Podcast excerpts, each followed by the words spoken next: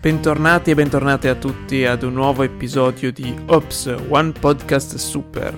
Siamo di nuovo qui anche questa settimana per parlare di cose super interessanti e che fanno esplodere il cervello. Io sono sempre Lanza e qui con me c'è Rava. Grazie a tutti di essere tornati ancora una volta questa settimana. Speriamo di essere sempre interessanti e sempre accattivanti e ci aspetta un episodio veramente molto bello oggi. Siamo di nuovo qui anche questa settimana per parlare di cose super interessanti e che fanno esplodere il cervello. Io sono sempre Lanza e qui con me c'è Rava. Grazie a tutti per essere ancora qui. Veramente un abbraccio per voi fan che ci seguite e speriamo che questo episodio vi piaccia come i precedenti. Siamo di nuovo qui anche questa settimana per parlare di cose super interessanti e che fanno esplodere il cervello. Io sono sempre Lanza e qui con me c'è Rava, bentornati a tutti, bentornati, ci fa piacere avervi ancora con noi. Questo episodio di oggi sarà veramente molto interessante, ma aspetta, Lanza, sta succedendo qualcosa di strano, non capisco. Siamo di nuovo qui anche questa settimana per parlare di cose super interessanti e che fanno esplodere il cervello. Io sono sempre Lanza e qui con me c'è Rava, benvenuti a tutti. No, aspetta, Lanza, c'è veramente qualcosa che non va. Dammi la mano, bisogna risolverlo. Siamo di nuovo qui anche questa settimana per parlare di cose super interessanti e che fanno esplodere il cervello. Io sono sempre Lanza e qui con me c'è Rava. Lanza, dammi una mano invece di far ripartire sempre la intro. No, Rava, non hai capito, eri incastrato in un loop temporale. Ah, ecco. Questo è uno dei problemi che si rischia di creare quando si crea un episodio sui viaggi nel tempo. È il rischio di mischiare la nostra realtà con la realtà dell'episodio e del viaggio temporale non è da poco. L'argomento di oggi è, come abbiamo appena intuito, time travel, viaggi nel tempo, macchine del tempo, paradossi, multiversi, multi-timeline, inconsistenze e chi più ne ha più ne metta. Tanto di tempo ce n'è Dopo l'episodio della scorsa volta non vi aspettate che andremo a tirar fuori equazioni e numeri vari, guarderemo queste cose più soprattutto dal punto di vista di come i media l'hanno affrontato, di diciamo tutte le varie teorie che ci sono, ma proveremo a tenerlo molto in chiacchierata, appunto facendo esempi tra tutti i vari film, libri, cartoni che ci sono e che hanno utilizzato questo mezzo di narrazione. Intanto cosa si intende con eh, viaggio nel tempo? Allora, io partirei da un parallelismo. Quando viaggiamo noi nello spazio, che cosa facciamo? Partiamo in un punto nello spazio, ci spostiamo in un altro punto dello spazio. Quindi cambiamo la nostra posizione dal punto A al punto B. E viaggiare nel tempo, tecnicamente noi in realtà lo facciamo comunque, perché io passo da essere in un punto nel tempo A, quindi ad un orario, ad un altro orario nel tempo B. Esempio, noi tendenzialmente siamo vincolati a viaggiare nel tempo, ma possiamo non viaggiare nello spazio teoricamente. Perché già io, ora che sto parlando, sto passando da un tempo che è le 10 e mezza a tra un po' saranno le 10 e tre quarti. Di conseguenza, in un certo senso, io ho cominciato il mio viaggio nel tempo alle 10.30 dopo 15 minuti ero a 15 minuti di distanza. Ovviamente questo viaggio nel tempo inteso in questa maniera è un po' banale e scontato, nel senso che in realtà è quello che poi definiamo il semplice scorrere del tempo, ossia noi viaggiamo nel tempo alla stessa velocità con cui il, il tempo viaggia. Quindi quello che in realtà quando la gente dice viaggio nel tempo si intende spostarsi nel tempo non alla velocità del tempo ma a una velocità superiore per anticiparlo sostanzialmente. Quindi ad esempio se io per andare dalle 10 e mezza alle 10 e tre quarti, invece di metterci 15 minuti, ci mettessi un minuto, si potrebbe dire che io ho viaggiato 15 minuti nel futuro andando più veloce del tempo. Quindi io impiego un minuto per arrivare a 15 minuti di distanza. Non è un gran viaggio nel tempo molto utile e significativo, però era giusto per dare un esempio anche su piccola scala. Ovviamente poi la gente, più che andare nel futuro, che semplicemente appunto aspettando prima o poi ci si arriva, ha l'interesse di viaggiare nel tempo a rovescio, cioè invece di andare 15 minuti in avanti, tornare 15 minuti indietro, per non so, esempio più stupido, sto cucinando, per sbaglio rovescio tutta la pasta per terra, è un sacrilegio sprecare della pasta asciutta, come faccio? Torno indietro nel tempo di 15 minuti, a prima che la pasta cadesse, per evitare che la pasta cada. È per questo che il viaggio nel tempo è molto interessante e ha stimolato molti a pensare come si possa fare, perché si possa fare, se si può fare e come in caso utilizzarlo ma come vedremo, anche solo molto semplicemente, ancora non è chiaro se, come e se si può fare. Però negli anni sono state create molte teorie sia da scienziati, fisici e ricercatori, ma anche da eh, scrittori, registi, sceneggiatori e quindi in generale dai media e dalla cultura popolare. Per il momento il viaggio in avanti nel tempo è stato teorizzato e sperimentato e sembra fattibile e possibile. Perché consiste semplicemente, tra molte virgolette, nel poter in un tempo minore portarsi avanti nel tempo. Quindi, come facevo l'esempio di prima, trascorre per me un minuto, ma io arrivo 15 minuti più avanti nel tempo. In questa maniera, pensando su grandi scale, io magari posso metterci un mese di viaggio nel tempo per portarmi 100 anni avanti nel tempo. Quindi io prendo adesso la mia macchina del tempo parcheggiata in garage, viaggio, per un mese dentro il tempo e quando atterro non sono più nel 2022 ma sono nel 2122. E questo viaggio nel tempo è possibile. Viene un po' screditato perché dicono, beh, allora è come dormire per 100 anni, mettersi in, eh, in sospensione per 100 anni e poi ri- risvegliarsi. Non è davvero un viaggio nel tempo, è soltanto uno scorrerlo più velocemente.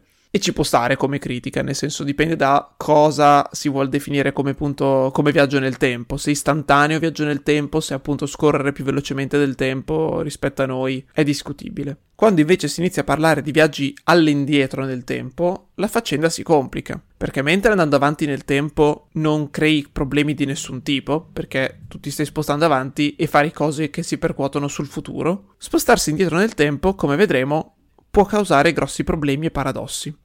Quindi diciamo che il viaggio indietro nel tempo ancora è tutto molto teorizzato, ci sono varie teorie perché appunto è ancora difficile capire bene come funzioni col fatto che l'andare indietro, che quindi è rifare delle cose che sono già successe, può causare un sacco di paradossi, mentre andare nel futuro semplicemente te ne vai più là nel tempo e, non crei problemi a nessuno. E quindi ci sono, diciamo, varie ipotesi su come il viaggio nel tempo all'indietro possa funzionare, possa influire sugli eventi o possa non influire sugli eventi. Quindi adesso andremo un po' ad analizzare quelli che appunto sono stati teorizzati anche semplicemente da scrittori, sceneggiatori, non per forza da scienziati che provano a dare delle soluzioni serie. Il primo che prendiamo in esame è quello di una linea temporale unica e continua in cui i viaggi del tempo eh, ci sono, sono possibili sulla stessa linea temporale, ma che sono, diciamo, costanti su se stessi. Cioè, cosa intendo? Che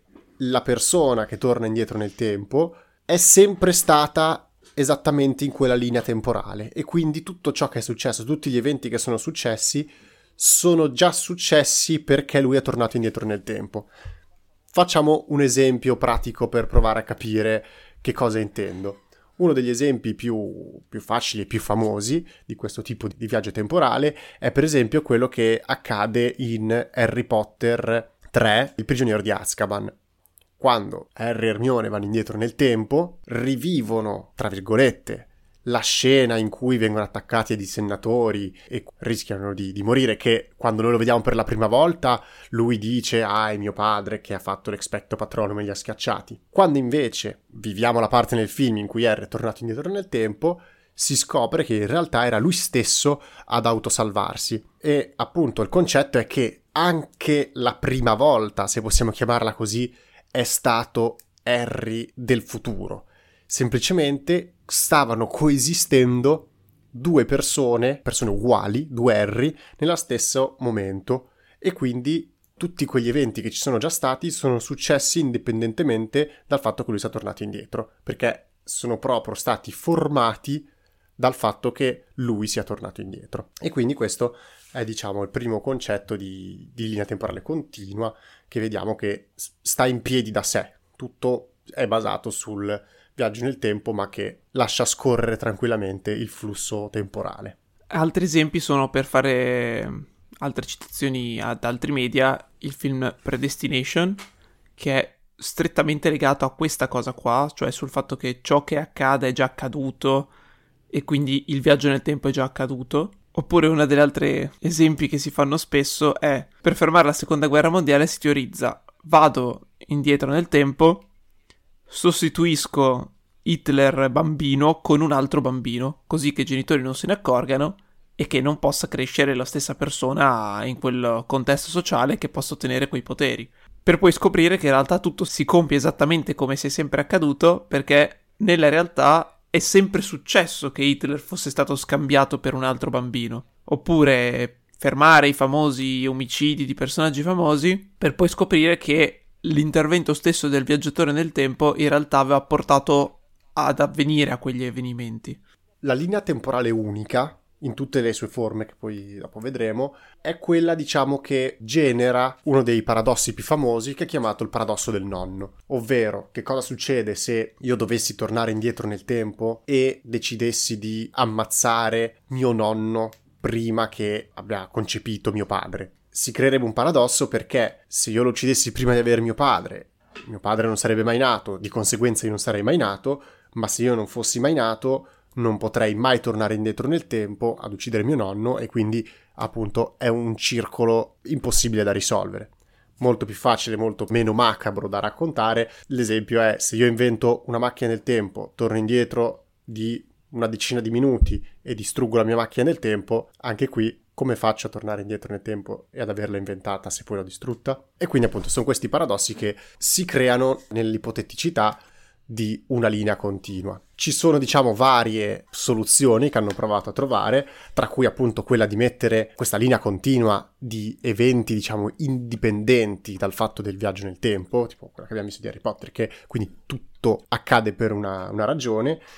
E diciamo che una delle teorie, dei concetti che hanno detto per provare a risolvere questi paradossi è quello che viene chiamato il principio di autoconsistenza di Novikov, che è questo scienziato russo che ha suggerito questa soluzione. Questa soluzione cosa dice? Un po' quello che raccontava prima Lanza, ovvero che piuttosto che provare a risolvere i paradossi, che è praticamente impossibile, semplicemente li elimina dal sistema, cioè se il viaggio nel tempo e quindi tornare indietro nel tempo è possibile, vuol dire che invece degli eventi che genererebbero paradossi sono impossibili. Quindi se io sono riuscito a tornare indietro nel tempo, vuol dire che in un modo o in un altro non posso uccidere mio nonno e creare dunque questo paradosso. Per X motivi, o perché mia nonna dopo conosce un'altra persona e quindi per un concatenato di eventi vengo a, na- a, nascere lo stesso, oppure perché proprio mi riesce impossibile perché boh, non riesco mai a centrarlo con il mio sparo di pistola. Semplicemente un po' se ne lava le mani dicendo la fisica e il, il sistema della natura e dell'universo mi impedirà di creare un paradosso. Quindi vede il problema da un altro punto di vista che almeno dal mio punto di vista è un po' un eh, trovare una risposta a delle cose che non hai, ma giusto per far tornare le cose, perché non mi ha, non mi ha convinto molto.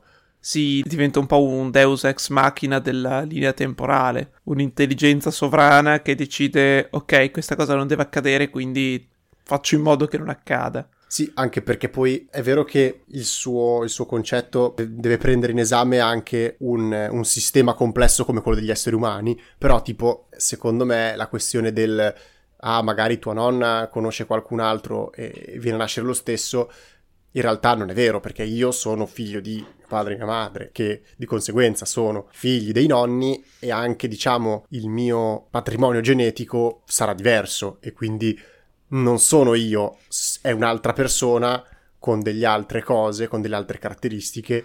E quindi, sempre per rimanere nel tema del nonno, ma per tornare anche all'esempio che citavi tu del vado indietro nel tempo e scambi i bambini in modo che Hitler vada a vivere in una famiglia aristocratica ricca e faccia la bella vita, mentre invece il povero bambino scambiato che va a vivere nei genitori, mi sembra eh, dopo dare un'immensa colpa ai genitori di Hitler che l'hanno fatto diventare così, mentre invece sì, lo sviluppo personale di una persona dipende dall'ambiente in cui si trova e da come viene educato e da come reagisce al mondo esterno, però deriva anche da un fattore interno sicuramente, dai vari geni e da come uno risponde internamente a livello ormonale, quindi non si può dire che un altro bambino nella stessa situazione di Hitler avrebbe fatto le stesse cose. Eh, eh no, ma la teoria è che Hitler sia sempre stato l'altro bambino. Eh vabbè, è un cioè che tu vai pensando di fare una modifica, ma in realtà tu stai facendo succedere quello che è già successo. Eh, però se fai lo scambio del bambino, sì, però queste teorie le, le fanno lo stesso anche nel tipo di io ammazzo proprio il bambino.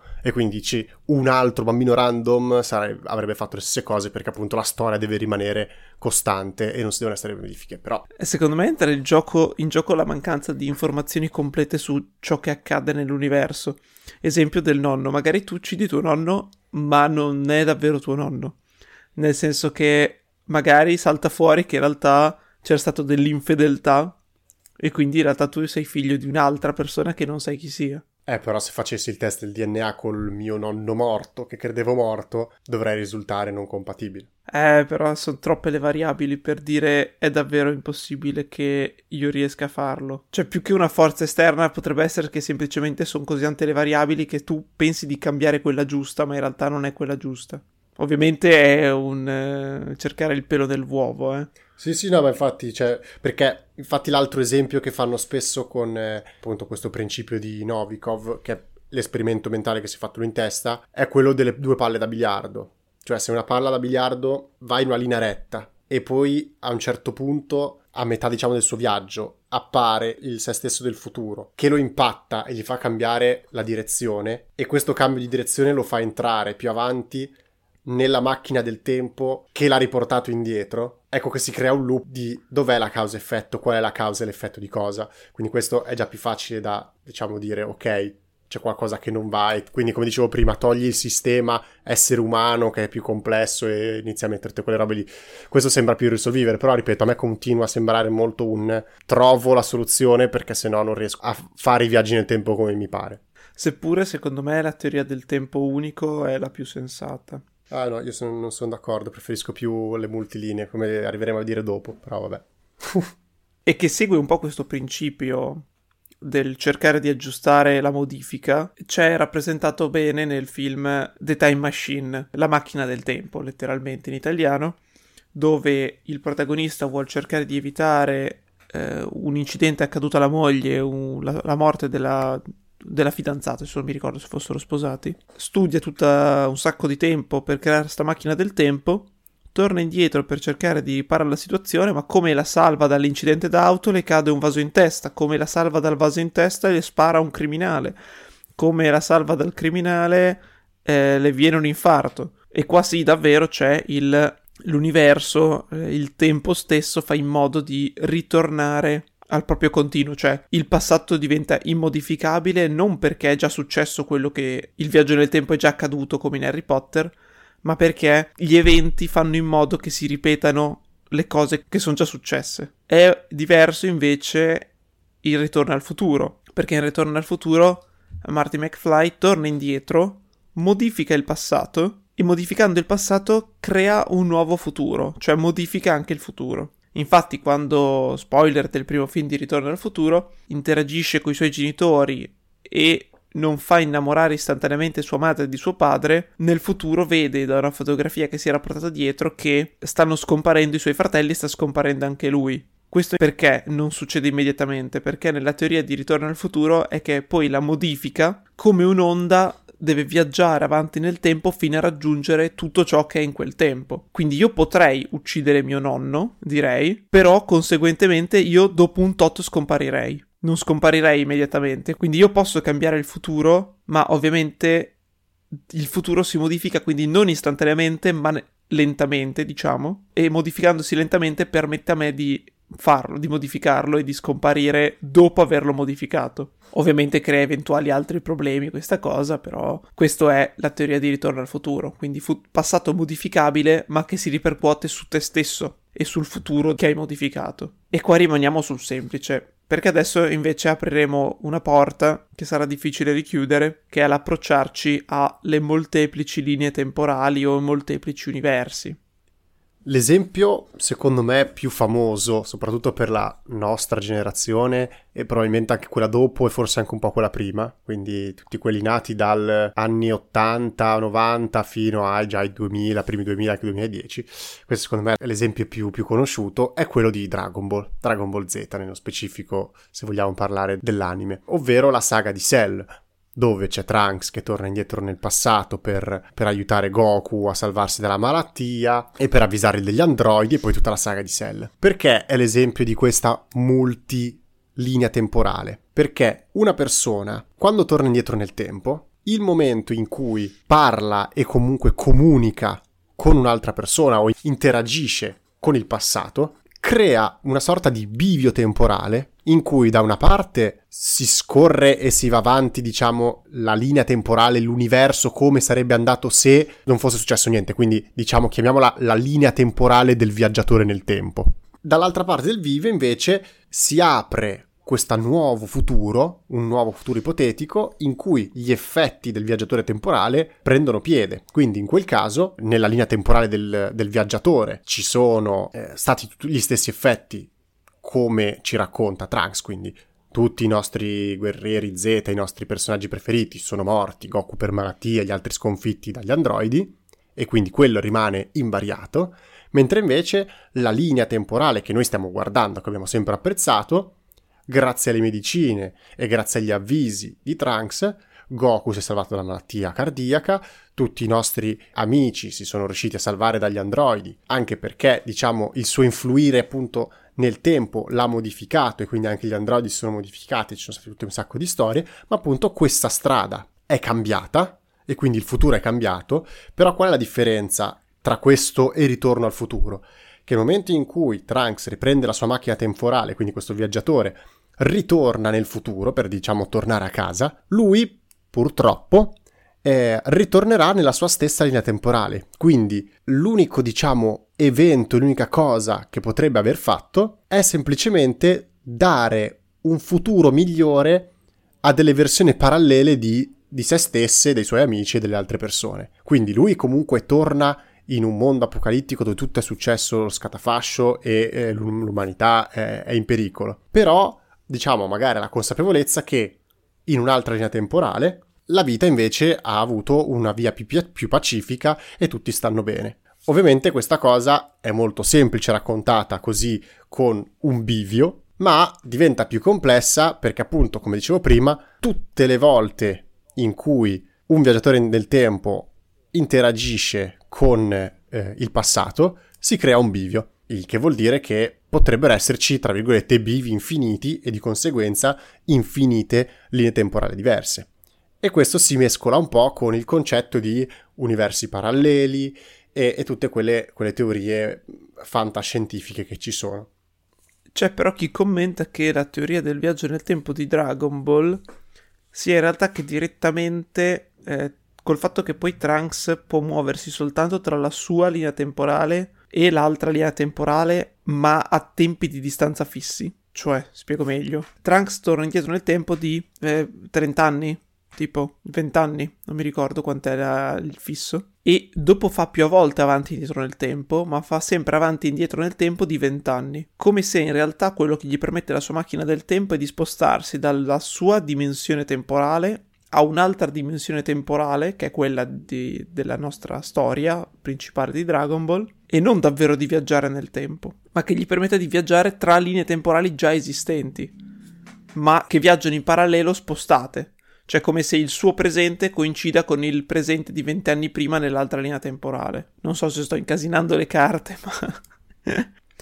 Proseguendo sul filone delle timeline multiple, multiple linee temporali dovute al viaggio nel tempo che le biforca, poi si è dibattuto sul se. Chi ha viaggiato nel tempo, dopo aver fatto la sua modifica, ritorni comunque, come nel caso di Trunks, al proprio tempo immutato, o come invece succede in altri media, che invece ritorna nel futuro, al tempo in cui è partito, ma della nuova linea temporale. Ossia che se tu viaggi indietro nel tempo non puoi più ritornare alla tua vero al tuo presente, quindi tipo è un viaggio di sola andata, perché a prescindere non ritornerai più nel punto di partenza. Lo possiamo immaginare come un tu all'inizio torni indietro nel tempo lungo il tuo tempo, ma nel momento in cui tu lo modifichi, come diceva prima Rava, si crea una, un bivio e a quel punto tu sei nel bivio. Quindi se torni avanti, non torni avanti al tuo tempo, ma torni avanti nel nuovo tempo che hai creato. E quindi in questo caso qua tu non puoi più tornare al tuo punto di partenza, ma tornerai per forza nel tuo futuro modificato. Un'altra, non posso chiamarla ipotesi perché deriva da quei classici video divertenti che vedi su Facebook o su YouTube, di quello che, che cosa succede al me della linea di un'altra linea temporale.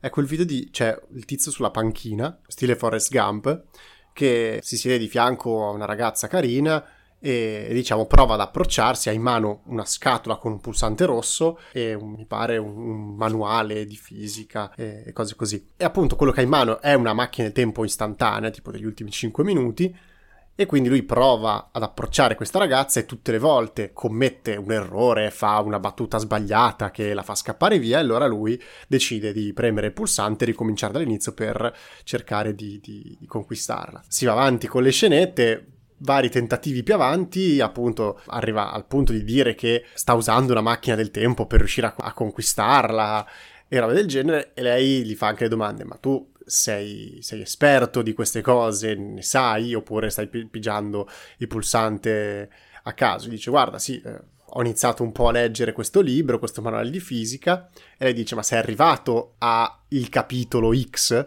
Fa, no, non ci sono ancora arrivato perché di che cosa parla? Eh, parla del fatto che tutte le volte che premi un pulsante crei appunto una nuova linea parallela, ma che però che cosa succede nella tua linea, diciamo, di partenza?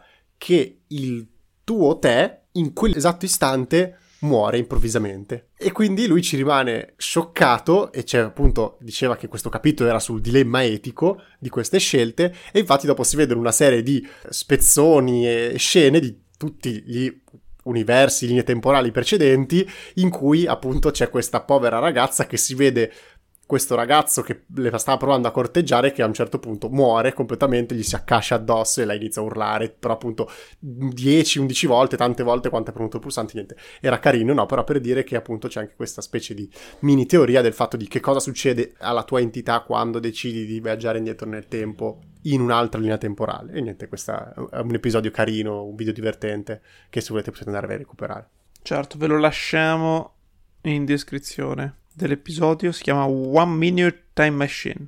Per andare a fare altri esempi nel cinema recente, allora, tendenzialmente ad approcciare il problema sono molto i eh, cinecomics, ma perché nei fumetti stessi c'è molto il viaggio nel tempo. Un esempio l'abbiamo con eh, Giorni di un futuro passato X-Men, dove lì non viaggi tu fisicamente, ma è come se tornassi indietro con la coscienza. Quindi tipo nel film vediamo che Wolverine Hugh Jackman non torna indietro col suo corpo, ma è come se possedesse il se stesso del passato. E quindi la macchina del tempo in questo caso non trasmette il corpo, ma trasmette solo la coscienza, diciamo. Ed è ovviamente limitata dalla lunghezza della vita di una persona, col fatto che puoi muoverti avanti e indietro solo nella, nella vita della persona stessa. E in questo film, come teoria del viaggio temporale è quella del torno indietro, modifico e poi si ripercuote sul futuro. Quindi quando Hugh Jackman torna nel futuro, il futuro è cambiato in base a quello che ha fatto lui nel passato. Sempre rimanendo in campo Marvel, c'è il tanto discusso Avengers Endgame, spoiler, dove appunto saltano fuori i viaggi temporali. E la teoria qua è che se riesci a tornare indietro nel tempo e non fare modifiche a quello che è successo, allora puoi tornare nel tuo stesso futuro. Dimmi se è corretto, Rava. Sì, no, quella teoria lì è, secondo me, è un misto di tutto. Esatto. Perché dopo alla fine tengono anche i principi della linea continua di quando Capitan America è sempre stato lì e poi si ritrova in fondo da vecchio. Eh, esatto, perché lì appunto fanno un mischione, cioè sostanzialmente è che se la cosa è già successa, il tuo viaggio nel tempo è già successo, allora se torni indietro nel tempo puoi rimanere indietro nel tempo senza modificarlo perché tu in realtà sei sempre tornato indietro nel tempo. Se invece torni indietro nel tempo e fai una modifica grossa che non era accaduta, allora ovviamente crei un'altra linea temporale. Quindi il loro gioco ad un certo punto è quando devono ottenere della roba dal passato è vado indietro, la tolgo, ma la riporto dopo averla usata esattamente nell'istante in cui l'ho tolta, come se non l'avessi mai presa. Esempio, mi serve il diamante X, eh, custodito nella banca X, vado indietro nel tempo, lo rubo, poi però ritorno esattamente nell'istante in cui l'ho rubato riappoggiandolo sul piedistallo. così che non scattino allarmi, non venga mai rubato e quindi come se non l'avessi mai fatto. Se invece ovviamente altero, allora creo una linea diversa nel tempo che non è più quella che era prima. Lascia un po' confusi il fatto che appunto mischi queste due o tre condizioni diverse che si realizzino in base a diverse occasioni. Un'ultima curiosità che non dipende tanto da film o altro, ma che appunto c'entra con i viaggi nel tempo e delle tentativi di provare se esiste o meno, si può dire così molto tra virgolette perché non è una vera prova scientifica, ma eh, nel 2009 lo scienziato Stephen Hawking organizzò una festa, uno champagne party, quindi tutto organizzato con anche le riprese, c'era, eh, ci sono i video di questa festa proprio organizzata bene, tutta elegante con le, le torri di bicchieri di champagne, tutte cose così, ed era una festa indetta per i viaggiatori del tempo. E quindi li aveva invitati tutti voi viaggiatori del tempo venite ci facciamo una festa ci facciamo una bevuta e, e vi saluto. Qual è la peculiarità di questa festa? Che gli inviti sono stati mandati dopo che la festa c'era stata e quindi diciamo appunto solo dei effettivi viaggiatori nel tempo sarebbero potuti arrivare effettivamente a questa festa. Purtroppo Steven Hawking ci è rimasto molto male perché nessuno si è presentato a questa festa, quindi è stato buttato via questa, questa, questa festa, tutte queste festività, non, non, si è presentato nessuno e quindi lui ha detto ecco vedete i viaggi nel tempo non esistono e non si possono fare. Infatti mi sembra di ritornare all'episodio quello sulla vita aliena, nel senso che hanno iniziato a pensare che forse il viaggio nel tempo è possibile, ma per qualche ragione non ce ne accorgiamo. Nel senso, magari semplicemente i viaggiatori nel tempo non sono interessati a venire indietro nel tempo da noi perché non hanno scopi o sanno che farebbero dei danni a venire indietro nel tempo e quindi non tornano da noi e quindi non ce ne accorgiamo. Oppure, proprio per le regole dell'evitare paradossi e robe strane, i viaggiatori nel tempo sono molto bravi a nascondersi e a mimetizzarsi tra di noi. O ancora, eh, per alcune teorie sul come può funzionare il viaggio nel tempo, eh, c'è la limitazione della creazione della macchina del tempo. Ossia, se la macchina del tempo è lo strumento che riesce a far viaggiare ciò che ha all'interno, immaginiamoci, le cose in un verso e nell'altro, finché la macchina del tempo non viene creata, tu non puoi viaggiare all'interno di questa macchina prima di quel momento. Esempio, se fosse stata creata nel 2000 una macchina del tempo, oggi noi potremmo tornare al massimo fino al 2000, perché prima quello strumento non esisteva e quindi non può portarci a prima della sua esistenza. Altra teoria è che semplicemente i viaggi nel tempo non possono esistere e quindi non è possibile beccare un viaggiatore nel tempo solo perché non può esistere il viaggio nel tempo. O ancora hanno pensato forse il viaggio nel tempo funziona allora sulle multidimensioni e quindi se noi inventassimo la macchina del tempo il tornare indietro nel tempo non sarebbe percepibile da noi perché in automatico tutti quelli che vanno indietro nel tempo dalla nostra linea temporale arrivano in altre linee temporali, sostanzialmente, barra creano e vivono in altre linee temporali. E quindi noi non possiamo incontrare un viaggiatore temporale o tanti viaggiatori temporali perché sarebbe impossibile. O ancora che magari per sfiga, per la moltitudine di già esistenti magari linee temporali, nessuno è mai finito nella nostra, o c'è finito ma non abbiamo mai capito che fosse un viaggiatore del tempo. Ci sono tutte le teorie occultiste per cui le antiche divinità egizie possano essere viaggiatori nel tempo, alieni o altro, però appunto sono più vaneggiamenti che prove o dimostrazioni che una o l'altra cosa siano vere. Perché appunto c'è anche la teoria che il viaggio nel tempo sia appunto solo uno spostarsi tra una linea temporale e l'altra senza crearla. Nel senso tipo in X-Men 3 c'è un personaggio che vede tutte le linee temporali contemporaneamente, ma non sa in quale si trova e lo capisce pian piano che avanza nel tempo perché si accorge di quale combacia con eh, il futuro che vede. Però in quel caso lì appunto esistono tutti i possibili futuri come parallele linee temporali, ma poi a seconda delle scelte e quello che accade, solo tu eh, ti accorgi di essere in quella specifica. Un'altra ipotesi che io avevo letto eh, riguardo a, alla festa di Stephen Hawking, che è proprio, secondo me, sicuramente l'avranno detta molto più in gag che seriamente, è che vedendo il problema e la paura dietro questi viaggi nel tempo che potessero creare dei problemi nello, nel continuum spazio-temporale, Stephen Hawking abbia ucciso tutti i viaggiatori temporali a questa festa e quindi ha detto ha fatto piazza pulita e, e l'ha fatta per questo, era una trappola per, per averli tutti, quindi c'è anche questa teoria qui.